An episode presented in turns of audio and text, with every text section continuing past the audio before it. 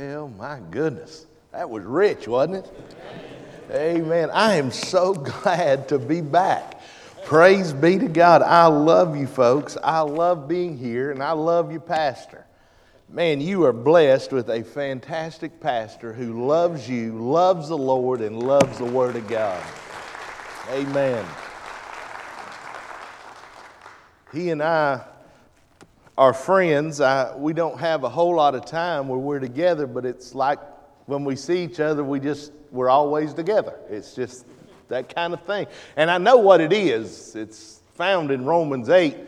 The Spirit Himself bears witness that we are the children of God. And so that's my brother. See, I see him and he looks like my daddy. Right? And, and I hope I look like his daddy. So y'all took that out of context, because we both trying to look like our daddy. Amen? Amen. Thank you so much for the invitation. I am so glad to be back. And no, I've never pastored in Texas, but I sure like preaching in Texas. Amen. If you have your Bible, turn with me to the book of Romans chapter ten. Romans chapter ten. I'm going to begin to read in verse one. Romans chapter ten, beginning in verse one. And I'm going to invite you, if you would, in reverence to the Word of God, stand as we read. Romans ten, beginning in verse one. Brethren, my heart's desire and prayer to God for Israel is that they might be saved.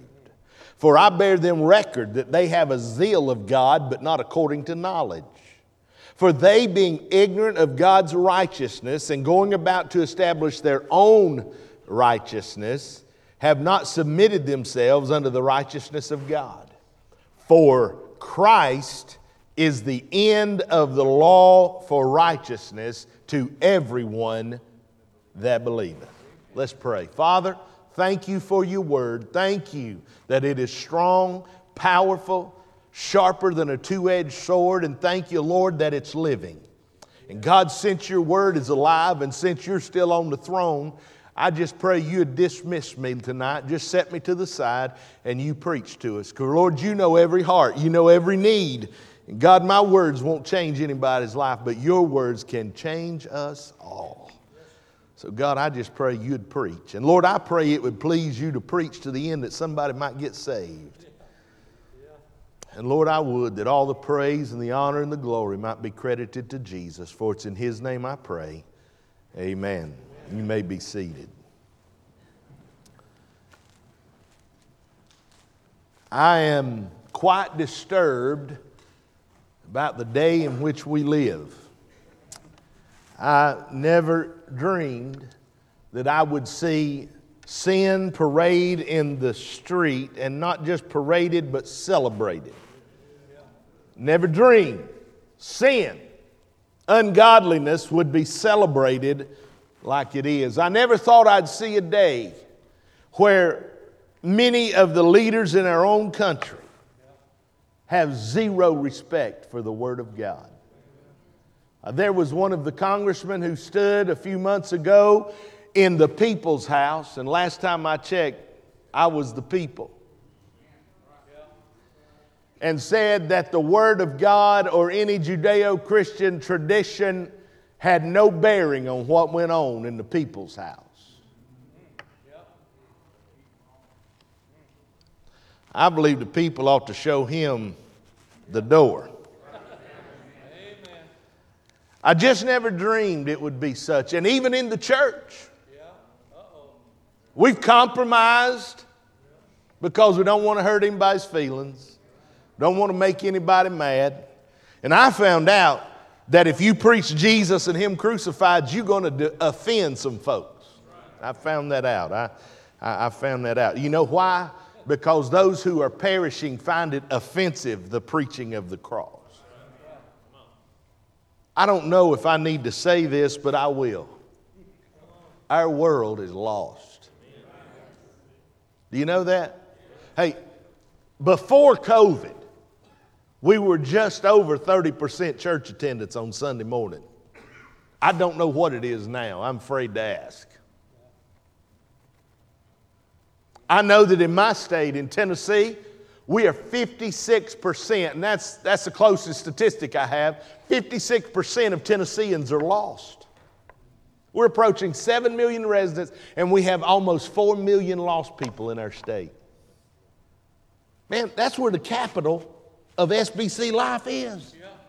And it's a lost state. Is anybody here? If that's the way it is in Tennessee, what is it in Texas? What is it all the way across our land? From what I see on the news, it seems there's more lost than there are saved. So I just come tonight to ask a question, and we'll seek to answer it from God's Word, but my question is this. What are we going to do with a lost world? Because we're in it. Now, we don't need to be of it, but we're in it. Amen?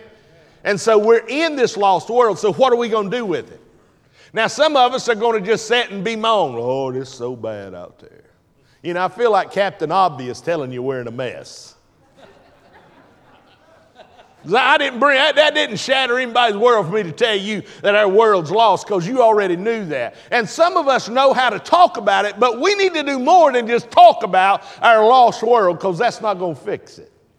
So what are we going to do with this lost world? Well, I'm glad you asked. The Apostle Paul said in Romans chapter ten, "Brethren, my heart's desire and prayer to God for Israel is that they might be saved." Paul said his heart's desire and prayer. I submit to you the first thing we're going to have to do for this lost world is pray. Wait a minute. We need to be burdened enough to pray. I said we need to be burdened enough to pray. The Apostle Paul said, my heart's desire. He felt the weight of the lostness of Israel. But hold on. Israel was his people. He wasn't talking about somebody he didn't know. These were his folks. Ladies and gentlemen, I'm not talking about somebody on the other side of the earth. I'm talking about right here in Texas. People are lost and going to hell right out of your neighborhood. And we don't even care. Oh, we care, preacher. How long did you spend praying today for somebody lost?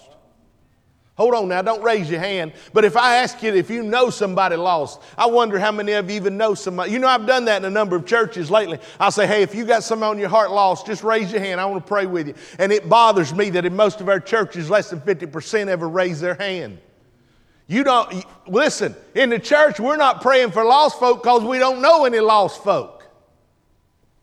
Well, preacher, I'm a good Christian. I hang around Christian people. Do you know what Christian means? Does anybody know? It means to be like Christ. And you know what they said about Jesus? He hangs around Christian people. No, no, no. no they accused him of hanging out with sinners, harlots, tax collectors. Hello? He, he runs around with that, but there's demon-possessed folk we've seen him with. At least they were when they got there. If we're going to be like Christ, we might need to start hanging out with some lost folk. Well, preacher, we don't, well, we shouldn't hang out with lost folk. How are you going to win them? Well, somebody else needs to do it. Well, you are somebody else. Are you burdened enough to pray? Listen, before you can go try to witness, are you praying for anybody lost? Listen, I remember, I grew up in church. I told y'all before, I grew up in preacher's house. I've been Baptist all my life, nine months before. That's all I know. I've been to Baptist prayer meetings so many times, I thought my name was prayer meeting for a while. I'm just telling you, listen to me. And I've sat in prayer meeting, and I remember, I remember a day as a boy when we prayed for lost folk. I mean, people, listen, I'm not saying, well, pray for Joe, he's lost. I mean, they were down on their face in the altar and crying because people were dying and going to hell. Their family, their friends, their neighbors, their coworkers, classmates, people were praying. What's happened to us? We don't get wet-eyed over hardly anything anymore, and especially when it comes to praying. Let, let me tell you where it shows. It shows in the fact that we're not seeing enough people saved. I know we just went through COVID and we're still going through it. I know baptisms are about fifty percent of what they were a year ago in Southern Baptist life. I understand that, and I hate that it's that way. But you know what? God's still saving even in the middle of a pandemic. And it doesn't change the fact that we ought to be witnessing, but we're not ever going to witness if we don't get burdened enough to pray. Now, I remember my dad was pastor of church. We had moved, and I was just a young teenager, and uh, we had prayer room. I remember going to prayer room. Y'all ever go to prayer room? We had men's prayer room, women's prayer room. Y'all ever have those? Amen. And we, it was revival week. My daddy, we just moved to this church, and my daddy was going to preach his first revival. Now, y'all hold on, because I'm about to scare you. It was Sunday to Sunday. Can you imagine? I know they rode their wagons up to the church. Sunday to Sunday. He started on Sunday, ended on Sunday. Preached every day, twice on those Sundays. And let me tell you something, heaven came down. Y'all ever been in a meeting? Well, you had, I'm not talking about having a meeting. I'm talking about having revival. Hello? I said I'm talking about having a revival. And so every night we'd have men's prayer room and women's prayer room. Now we'd go in there, Pastor, and, and, and I learned a lot about how to pray in that men's prayer room. Because that was one of those prayer rooms. Now, it, y'all may not be familiar with this, but we'd go in there and brother so-and-so going to start, and he'd say, "Dear Lord," and everybody would start praying. It's like "Dear Lord" was just the, the gun to start. That's what it was. Everybody started praying. Y'all never been in those kind of prayer meetings where everybody prayed at once? Are y'all okay? If I have to amen myself, I'm going to be here all night. Do you know what I'm saying? Hey, I'm just telling you, everybody went to praying, and it was rich. Now, I learned a whole lot, as I said, about prayer. I learned if you're called on to pray, you better pray loud, and you better get a deep breath before you start, because you got to outpray everybody to get to amen. You know what I'm saying? Anyway, we'd go in there and we'd really get to pray. And I mean, those brothers taught me a lot about prayer. And I came into church one night, and I walk in the door, and I hear everybody, "Well, Charlie's here. Charlie's here." Well, who's Charlie? We, you know, I just been to church a few weeks with my dad. There's my pastor. I, oh, what, who's Charlie? I don't know who Charlie is. And we go in the prayer room, and man, it's a buzz in the prayer room. Charlie's here. Charlie, oh, Lord, save Charlie. I heard them just praying, you know. Well, I, I still don't know who Charlie is. When my daddy got up and preached, and man, the Holy Spirit of God moved in power. And old Charlie was sitting right over here about five rows back. He, I didn't know it was Charlie. I didn't know it was Charlie, just some fella. And he got up during the invitation. He walked down, grabbed my daddy in a minute. There was shouting going on all over the house. And Charlie had gotten saved. Amen. When was the last time you shouted because somebody got saved? Do you know that in that church there were folks there, I learned later, who had been praying for twenty plus years for Charlie to get saved? They about tore the house down, brother. And let, let me tell you something. Can I just bring you to the end of that story? He had a daughter named Angela. Angela and I were in the youth group together. And about two years ago, I saw on Facebook that Angela wrote, "My daddy is at a nursing home, and he's in the last hours of his life. Please pray." I couldn't resist, and I wrote her a message. And I said, "Angela, I remember that night when Charlie walked the aisle. He gave his heart to Jesus."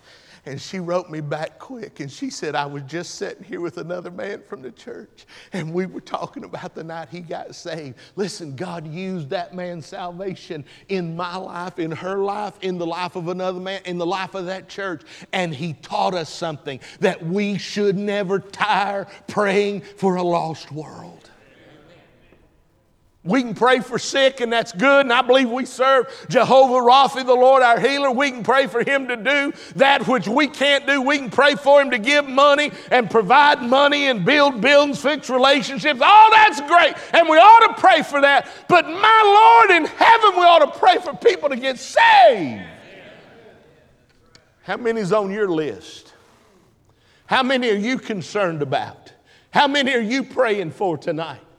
I've got a man right across the road from me in my house, uh, at my house in my neighborhood I'm praying for. I see him out there mowing, and I'll be mowing, and I'll get to praying for him. I'm telling you what, I believe the Lord's going to save him. I can't hardly wait to win him to Jesus. I'm just telling you. When will we get so excited because we're praying for somebody to be saved? Paul said, my heart's desire, my most earnest prayer is for my people to be saved. Ladies and gentlemen, I'm talking about us. I'm talking about folks in this neighborhood. Oh, we need to win the whole world. We sure do. We're in a lost world, but why don't we start right here? Just start right here. You got somebody on your mind? You got somebody on your heart tonight? Some of you sit here and say, well, I, I, don't, I don't know anybody lost because I'm just, I'm a good Christian. I don't know anybody lost. I don't know. I don't know. And you may not want to quote me on this. I don't know. But that, that theologian, Garth Brooks,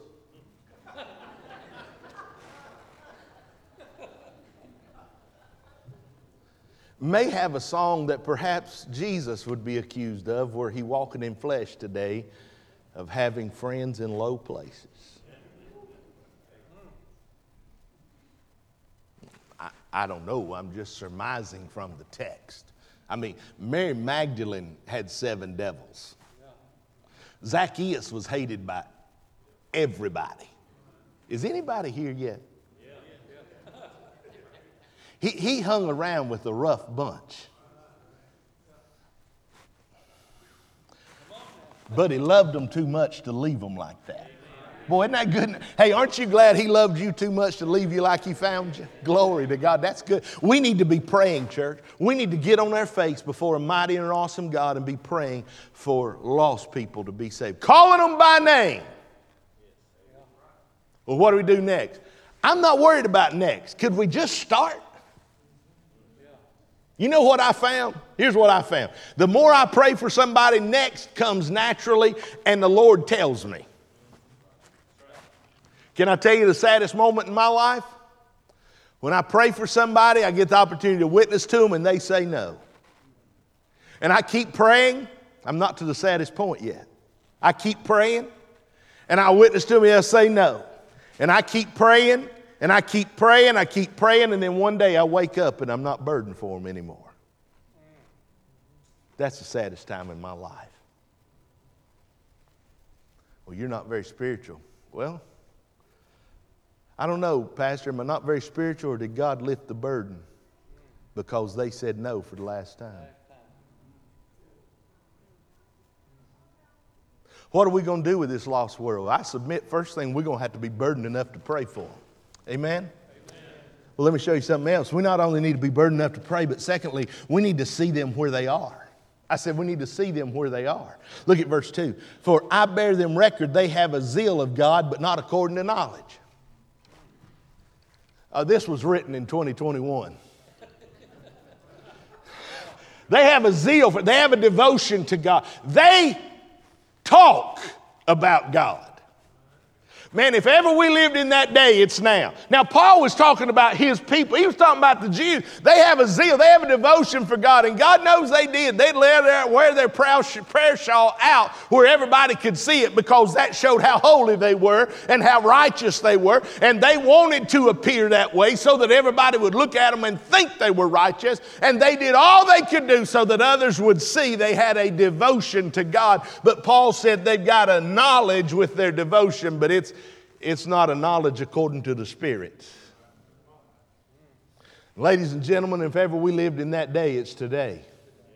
I know it angers you like it angers me to see sin celebrated and paraded in the street, but I want to tell you something. The world's just acting like the world ought to look because that's all they know. And they have some semblance of knowing God. I'm so sick to death. Lord, help me. I'm so tired of people saying when somebody dies, they get their angel wings. That's, that, that is so far from theologically sound. It don't, it, it don't even get on the radar of theologically sound. When you die, you don't get angel wings. Bless the Lord, when you die, if you're saved, you don't become an angel.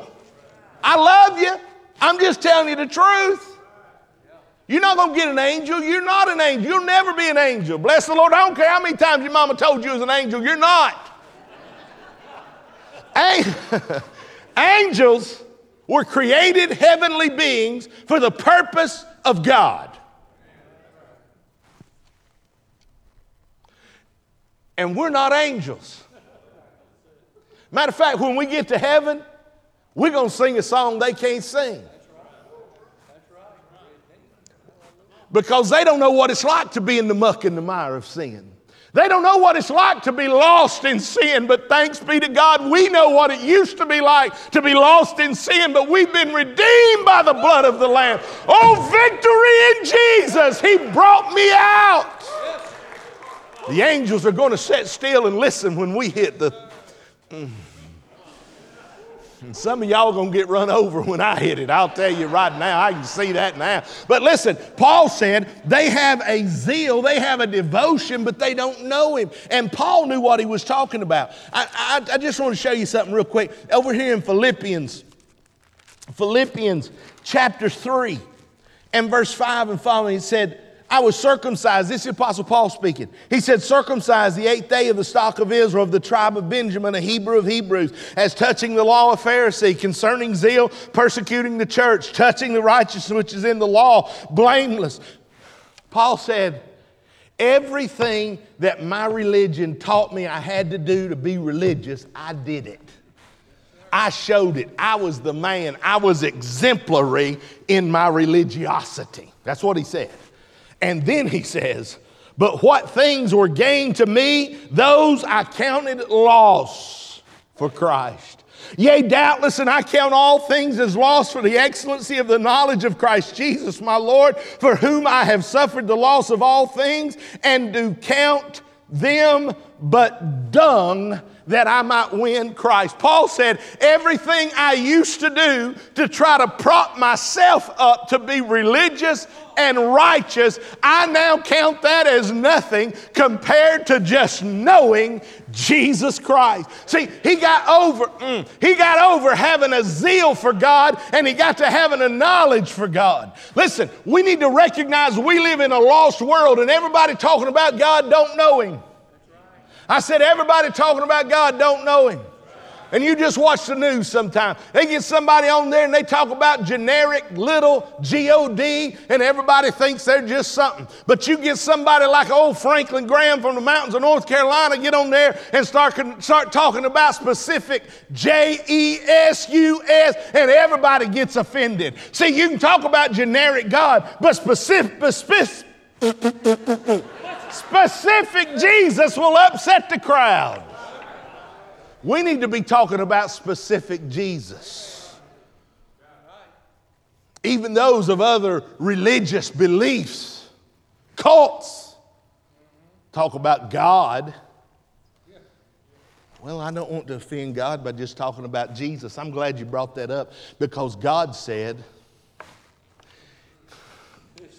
I've given him a name that's above every name, that at the name of Jesus, every knee should bow and every tongue confess to the glory of myself. That's what he said. He said, I gave him a name that when he's exalted, I get the glory. So I've given him a name that every knee will bow to, every tongue confess. Listen, when we make much of Jesus, we are glorifying, edifying, and exalting God Almighty himself. And besides, when you talk about Jesus, you are talking about God. What are you talking about? Look at me now. When you know the Father, you know the Son. If you know the Son, you know the Father. And if you don't know one of them, you don't know either of them because they are one.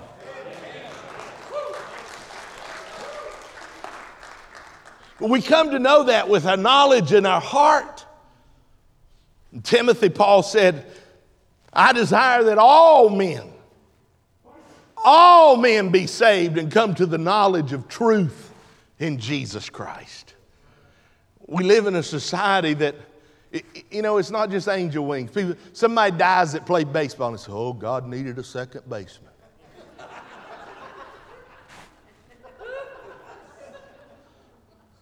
A fiddle player died. Oh, God just wanted a little fiddle player in heaven. Have you lost your mind? I mean, what? Let, let me just help you. When you start, when you start telling everybody else what God needed,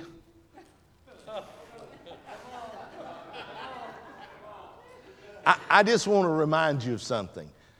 We hold gold as one of the most precious possessions on the face of the planet. It's, it's one of the most valuable metals on the face of the earth. And God thinks so much of it, he paved the roads with it up there. Yeah. Yeah. Yeah. Well, glory. And so why are you trying to, why would I try to speak for God?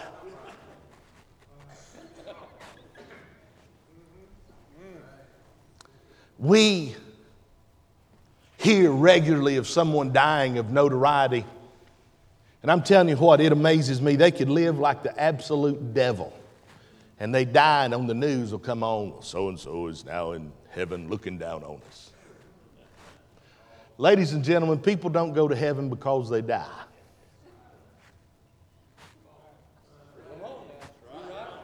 They go to heaven because they're saved. And hell's going to be full of folk who have died. Those that weren't saved. And so if you know somebody who dies and there's not one fruit of the Holy Spirit, and there's only one fruit, there's just nine characteristics of it. But if they don't show any characteristics of that fruit, my friend, don't try to make it what it's not. Preacher, I guess you've never had to do a funeral somebody was lost. Not only have I had to do them with those who I knew was lost, but those I thought was lost, as others thought was saved, I've done. And you know what I did? The same thing for all of them. I preached Jesus Christ, him crucified on the cross, resurrected from the dead, and able to save any. Well, why didn't you say something about the lost person? It was too late for them. Wasn't going to help me to stand. I could stand there and say a lot of good things and pour accolades on them, but that won't get them out of hell if they're in hell. But maybe it'd help somebody that's there. Brother Charles, they're looking at me like, we know why you hadn't pastored in Texas.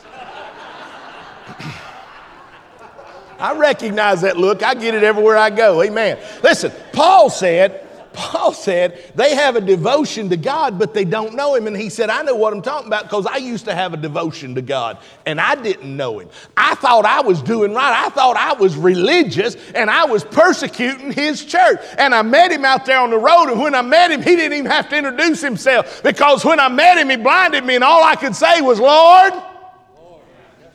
Mm. That's a whole nother message. That's a whole nother message. But so, our, listen, the Bible says, the Bible said they have a zeal. They have an intense devotion, but they don't know him. Not everybody talking about G O D knows J E S U S. And the only way to know capital G O D is to know capital J E S U S. Because as best I can find in the Word, he's the only way to the Father. Amen?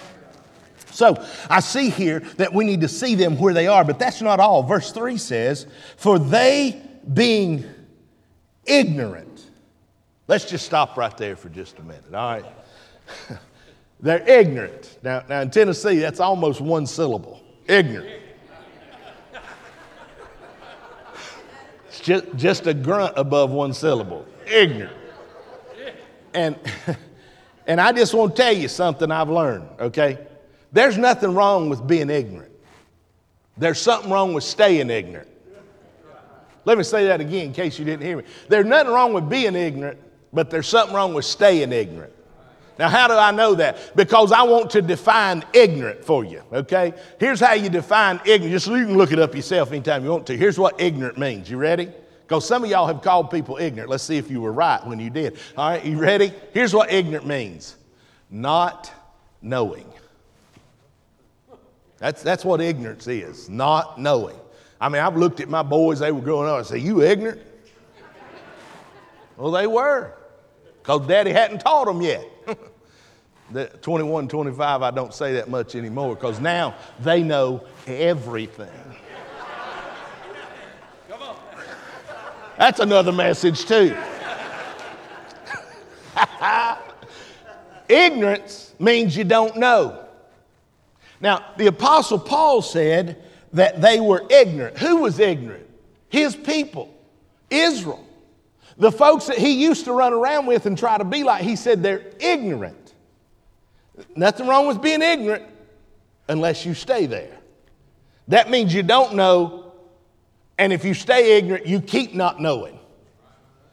One of the greatest days in my life as a pastor is when I figured out when somebody came and asked me a question, it's okay to say, I don't know. You know what I mean, Pastor? Because because people in the church ask some unique questions. Would that be a good way to put it? And, and I used to feel like I got to know every answer to every question, and that's impossible. At least in a Baptist church it is. And so I, I found out is okay. So I don't know. Kind of felt good the first time I did it. I don't know. But you know, I tried to come back in a week or so and tell them what I found out. See, I might have been ignorant to it at that moment, but I didn't stay ignorant. That's a great lesson. Some of y'all might want to write that down. I, I, I'm not sure if I connected. It's okay to be ignorant. Just don't stay ignorant, all right? And so Paul said, of my people, they're ignorant. Now, what were they ignorant of? I'm glad you asked. They were ignorant of God's righteousness. They didn't understand how to be righteous. So, because they were ignorant, just hold on to that. We're going to get it. Just hold on. And because they were ignorant, they were going about to establish their own righteousness. Boy, I'm glad we're not like them. I'm, aren't you? Man, I'm glad we're not like them. We'd never do that. And you know what it means to be righteous. It, it means literally to stand upright. And, and in the, the spiritual significance, it means to stand upright in the presence of holy, holy, holy God.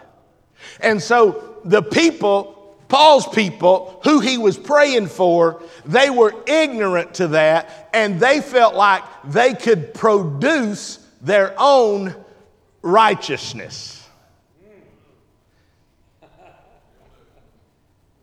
Did I mention if we're going to win a lost world that we're going to have to understand where they are?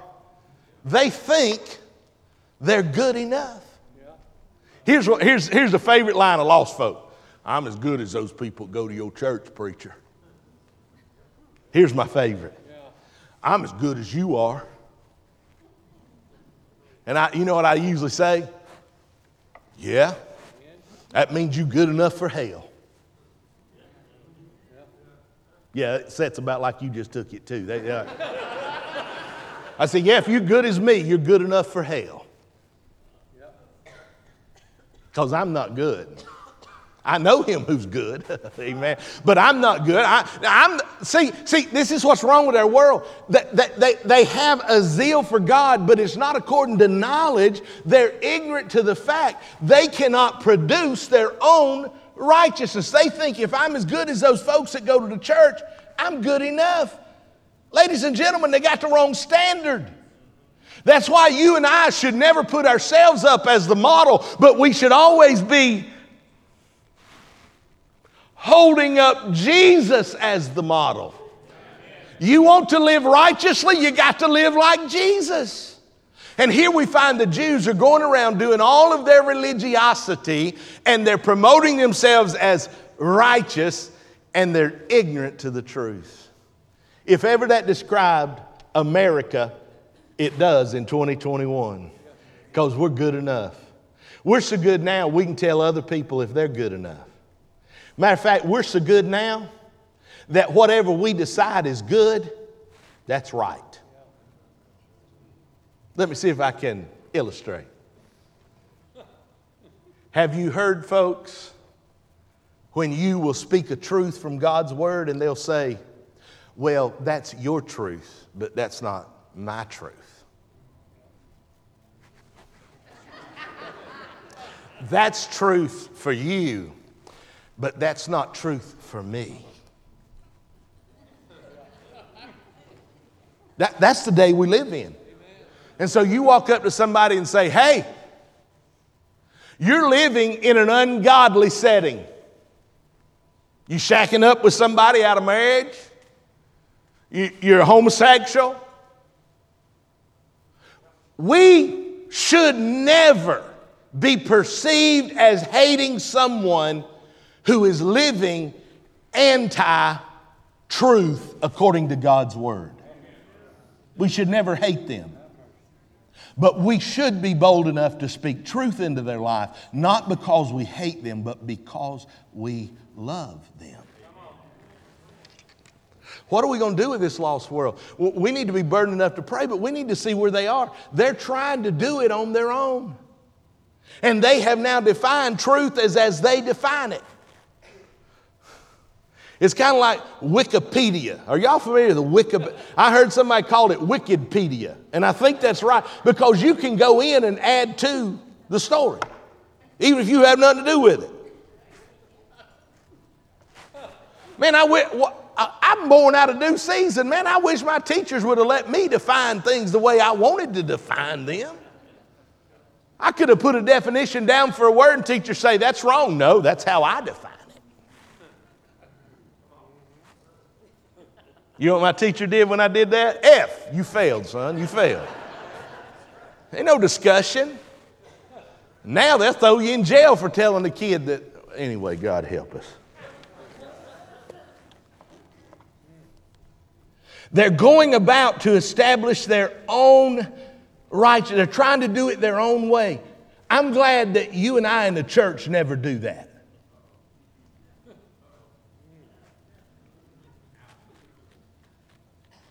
I mean, we, we don't do things so others will think we are righteous, do we? I mean, we don't put some money in the offering plate just so when other people are looking, they'll see we did it. We don't come to church just because if I don't come, people will think I'm backslid and I just want to show them. We don't participate in service in the church just because we want to appear righteous, do we?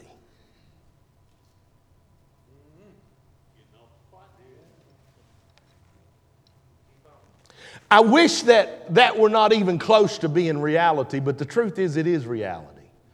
And the reality is this, I've heard enough Baptists who said things to me and to other people that any work they may have done was absolutely nullified completely because they revealed their heart with their mouth, and that always happens because from the overflow of the heart, the mouth speaks. So you can walk around like you're righteous all you want, you can dress nicer than everybody, and you can walk around and smell good and everything else and still be unrighteous and fit for hell. Ladies and gentlemen, if we can do that in the church, do you not think that's what's going on in this lost world we're in? They're walking around, parading themselves in all of their ungodliness and unrighteousness and want us to say, oh, aren't they righteous? No, they're not. They went around, look at this, they went around to establish their own righteousness, but here's what Paul said. Have not, they have not submitted themselves unto the righteousness of God. You will never be righteous outside of righteous Jesus. First John chapter two, verse two. And if any man sin, we have an advocate with the Father, Jesus Christ, the righteous. You know why he's called the righteous? Because he is righteous. There is none righteous but him. The Bible said there is none righteous, no, not one. That's me and you. He and he alone is righteous. All of us have sinned. All of us have fallen short. All of us have failed him, but he alone is righteous. And if you want to know how you're looking on the righteous scale, you need to look to Jesus. If we're going to win this lost world, we need to be burdened enough to pray for them. But secondly, we got to see them where they are. And let me tell you where they are. They're at the same place every one of us are. And it says it in Isaiah sixty-four six. Our righteousness is filthy rags. That's why when somebody looks at me and says, I'm as good as you, preacher, I can say, well, you're good enough for hell. Because, ladies and gentlemen, that's all I really deserve. And I not only deserve it, but I've earned the right to go. The wages of sin is death. I've sinned. Don't look at me like that. You have too. We've all earned the right to go to hell. Listen, when folk die and go to hell, and if you're here tonight and you're lost without Jesus and you refuse to accept him and you die and go to hell, when you get to hell, don't say, oh, I don't belong here. Yes, you do. Yes, you do. If you reject Jesus Christ, you earn hell. because you sin. The wage of sin is death. That's where it leads every time. Rejecting Jesus Christ. Jesus is the only way to not go to hell. How did we get off on hell? I wasn't even preaching on that tonight. Listen, we walk around thinking we're righteous, just like a lost world. So what are we going to do with this lost world? One, we need to be burdened enough to pray. Secondly, we need to see them where they are. But then look at verse four. For Christ is the end of the law for righteousness. Boy, that's good right there. Let, let's talk about that for just a minute. He's the end. He's the end. He's the end of the law for righteousness. See, the Jews believed if they kept the law, they would be righteous. The problem was nobody could keep the law. I said nobody could keep the law. So the best they could do was unrighteous. That's why they tried so hard to show themselves as righteous, because they couldn't keep the law that God had given.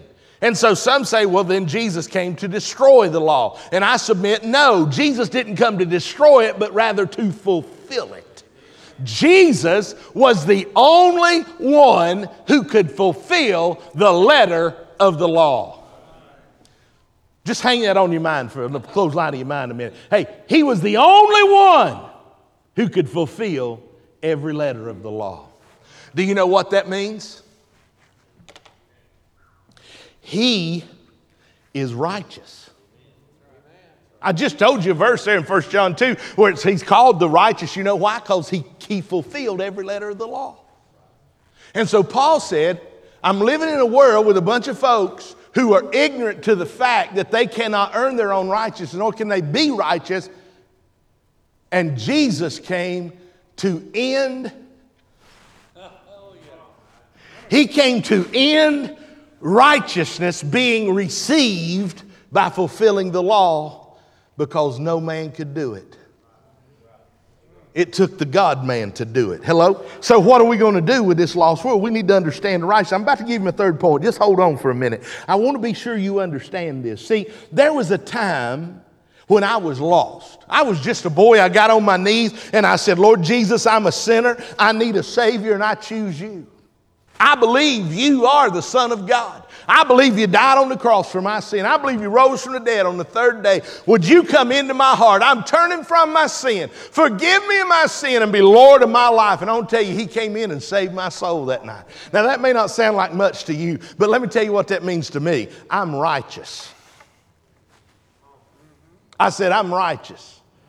I'm right. Now, what does that mean? Did you forget the spiritual significance? Being able to stand upright, that's righteous, in the presence of three-time holy God. Some of you think you go march up and ask God a question. I hear people, well, when I get to heaven, I'm just going to march up. And I'm just, you, you've lost your mind. You're not going to do that.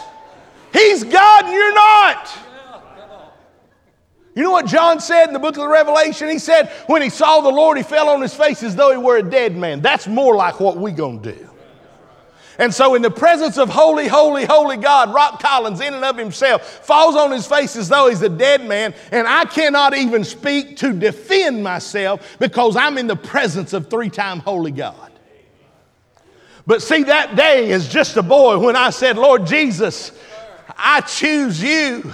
I need a Savior. I need you to save me. That day, God the Father looked at me, and he saw that I was bankrupt in my righteousness account. And he looked at me as just a boy and he said, he's bankrupt in his righteous account, and the best that kid will ever do is be bankrupt in his righteous account, because he is not righteous. No, he is not. And so God heard my prayer, and I invited Jesus into my heart. And so he reached back. He reached back and he made a withdrawal from his righteous account, which was full and overflowing. And he made a withdrawal from his righteous account, and he turned around and made a deposit into my bank. He made a deposit into my bankrupt account, and he made me righteous. And if that wasn't enough, the Bible said he put a robe of righteousness on. Bless the Lord Almighty. When I stand before him, I will stand, and he will not see Roc Collins unrighteous. He'll see Roc Collins through Jesus righteous. So what do we do with this lost world who's trying to seek their own righteousness? We need to understand what the Bible said, that he is the end of the law for righteousness to who? To everyone that believeth. I said to everyone that believeth. What are we going to do with the lost world? We got to be burdened enough to pray. We need to see them where they are, but we need to point them to Jesus. I said we need to point them to Jesus. We need to understand that we're not righteous. We'll never be righteous. We'll never be good enough. But thanks be to God, Jesus is enough. In every fashion, in every form, in every way, Jesus is enough. We're going to have to point them to Jesus and say, this is the way. This is how you go. This is how you go. This is who you follow. We must point a lost world to Jesus. The Bible says that he is the end of the law for righteous to every one that believeth. If you come on down in this very chapter, it said, if you believe in your heart and confess with your mouth, Jesus is Lord, you shall be saved. It says, with the heart man believes to righteousness, and with the mouth confession is made unto salvation. Listen, it's not just repeating a prayer or repeating some words, but it's believing that Jesus Christ is the Son of God. Of God who died on the cross and shed his blood, rose from the dead, and inviting him to come into their heart, turning their back, repenting, repenting, repenting of their sin, turning their back on their sin and turning their eyes on the Savior. And Jesus Christ comes in. The Bible said if you believe it in your heart and confess with your mouth, that's not just repeating words, but it's believing to such extent, such depth, and with such conviction, your mouth cannot help but confess it. Well, y'all don't get too happy. If Jesus has imparted his righteousness to us, then we just need to point a lost world to him. Well, I'm not sure how to be a witness. Just tell them who Jesus is. I said, just tell them who Jesus is. He's enough. I said, he's enough. We've got to point a lost world to Jesus. When the anti-Christian activities are occurring all around us, we need to point them to Jesus. When they're blaspheming the Lord's name, point them to Jesus. When chaos and confusion is all around, point them to Jesus. When destruction and division is being propagated, point them to Jesus. When evil is exalted, point them to Jesus. When there's fighting in the streets, point them to Jesus. When the God-haters are hating, the liars are lies, and the sinners are sinning, point them to Jesus. When the devil is instigated and justice is nowhere to be found, point them to Jesus. When killing people is considered okay, I said when killing people is considered okay, be it the senior adult in the nursing home, the young man on the street, or the baby in the womb, point them to Jesus. When lies are told as truth and the truth is told as lies, point them to Jesus. When men and women don't know what gender they are, point them to Jesus. When the whole world seems obstinate toward the gospel of Jesus Christ, point them to Jesus. When the priorities of society are anti-righteous, point them to Jesus. When the ruthless and the ridiculous are doing all the talking, point them to Jesus. In the midst of a sinful people, point them to Jesus. When times are tumultuous, unrighteousness reigns, and virtue is extinct, point them to Jesus. Ladies and gentlemen, we cannot change the sin nature of our world, and we cannot fix all of society's ills, but we can point them to Jesus. And not only can we, we must. What are we going to do with this lost world? I submit we need to be burdened enough to pray for them. We need to see them where they are. And we need to point them to Jesus. I read the story about two men who had been convicted of a crime. They had been sentenced to death. They're sitting on death row and waiting for the executioner to come and get them. And the day came, the executioner came, led them down to where they would be executed. And on that same day, the king got word that today was execution day. And the king reviewed their case and pulled out a piece of parchment paper quickly, and he began to write. And what he wrote was each of those men's names. And he said, I've reviewed your case, and I'm pardoning you for all of your sin. You don't have to die today. Signed, the king. He rolled it up, dipped his ring in wax, and sealed the letter, handed it to his messenger, and said, quickly go to the executioner. The messenger arrived and handed the note to the executioner, who then handed it to the first prisoner who was about to die. And he read his name, and it said, I've reviewed your case, and I've pardoned you from your crime. You don't have to die today. You're free to go. And the man said, can you believe somebody would play a trick on me like this? I mean, I'm about to die, and somebody sends me this note like I'm going to get pardoned.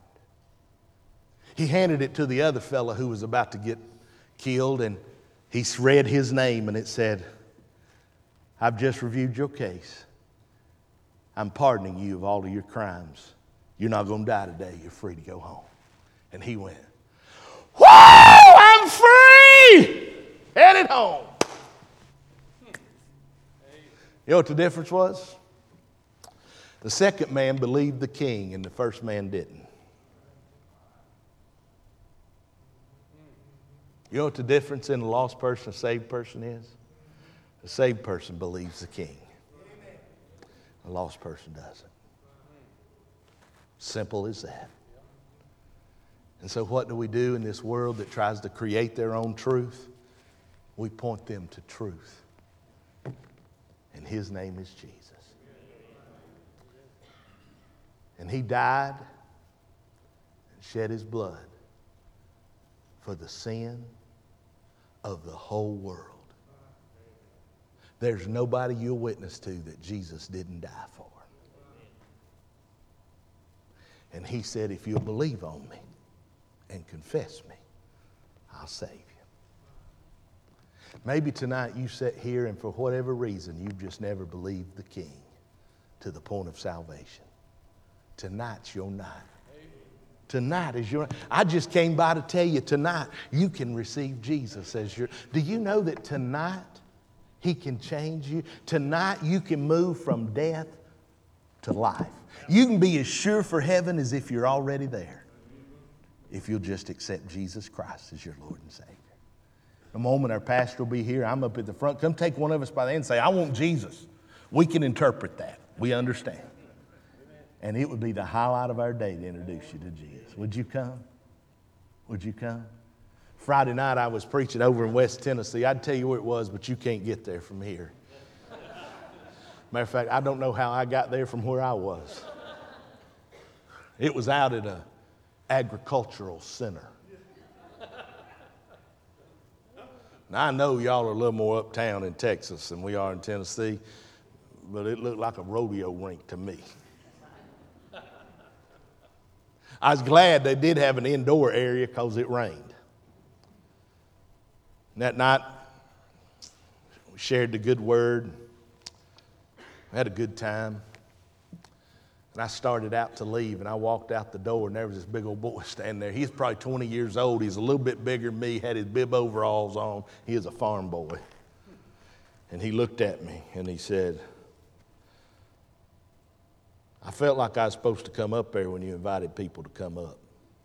I said, really? Why? I don't know, just felt something moving in me. I thought I might need to. I said, have you been saved? And here's what he said. He said, when I was a boy, I repeated some words, but I hadn't lived like a Christian. And so I said, well, son, you were probably saved. You know I didn't. I said, let me show you what the Word of God says. And I opened up to Romans ten. But before I read Romans ten, I quoted, the wages of sin is death. And I said, the Bible says all have sinned. I said, have you ever sinned? And that big old boy said, oh, yeah. It's not every day people say it like that. But he said, oh, yeah. And then I shared with him the glorious riches of Romans ten. And that big old boy asked Jesus to come into his heart. His name's Drew. And he got saved right there at the agricultural center. Praise the Lord. That could happen to you tonight. That was Friday night. Saturday night, I spoke to the football team at Carson Newman University. They had already had revival. They'd had about twenty saved in the previous days leading up to the time I was there to speak. They have camp, fall camp, but they have preachers come in and preach the gospel to them. I know it's an unusual concept. And I went in there and I just shared the word of God, and big old boy had transferred to Division Two, Carson Newman University, from Michigan State. He raised his hand, said, I need to accept Jesus. That old boy got saved. Justice was his name. Look, can I take, can I, can I tell you something? He had told his coach earlier in the week, he said, I think I may be too far gone. Y'all about to get me running a lap now. What I'm trying to tell you is this. Jesus still saves. And he'll save anybody from anywhere. No matter what you've done, no matter where you've been or where you are, he'll save you if you'll call on him. You believe that? Amen. If you're here lost tonight, he will save you right now. And to all of you who are saved, you just said he'd save anybody, he'd call on him. And anybody's out there. They live next door to you. They're your family. They're your friends. You see them at the Walmart. Y'all have Walmart in Texas, don't you? They got Walmart everywhere. But I'll tell you what I found driving a lot of country roads. They have a Dollar General everywhere, too. Just, just for information purposes.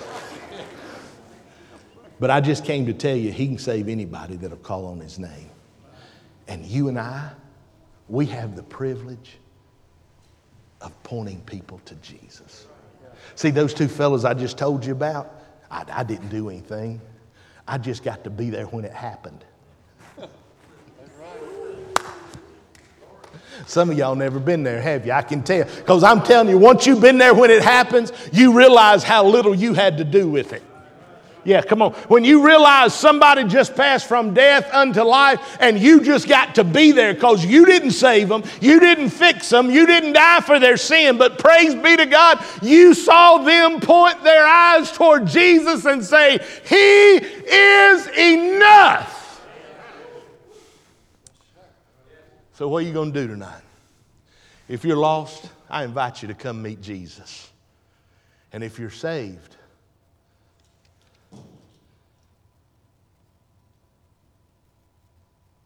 I don't know how to tell you to do it, but you need to get burdened enough to at least pray for lost people. Seeing them where they are, pointing them to Jesus will come, but you got to get burdened enough to pray for them. I'm just looking forward as y'all get burdened for lost folk. When they start getting saved, I'll probably hear you shout a couple states over.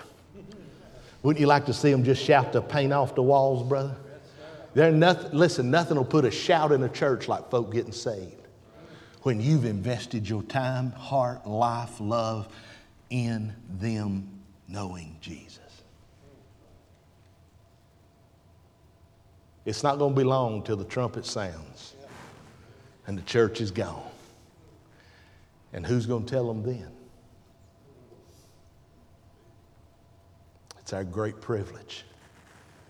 It's our great privilege. I just want to stick my chest out as far as I can. It's our great privilege to be ambassadors for Christ. What to do with the lost world. Be burdened enough to pray. Recognize where they are. And point them to Jesus. Father, thank you for meeting with us tonight. God, I'm in awe that you love us like you do. I'm in awe that you would love me enough to send Jesus to die for me. Oh, God, I thank you tonight. Lord, I thank you tonight that you saved my soul, unworthy as I am, undeserving as I am. Thank you for saving my soul. God, I don't know the hearts of each one that's here tonight, but you do. Lord, for that man, woman, or young person that's lost without you, they know there's never been a time they asked you into their heart. They know they've never turned from their sin. They know right now if they die, they're going to go to hell. Father, I pray in the name of Jesus, you would draw them unto yourself. And tonight they would walk this aisle, take this preacher by the hand and say, I want Jesus. Draw them to yourself, God, I pray. And Lord, for everyone that knows you, I pray our hearts would be broke tonight.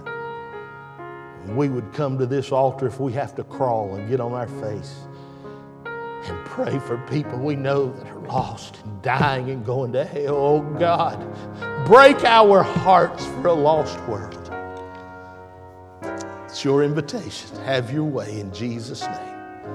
Amen. Very quietly stand to your feet.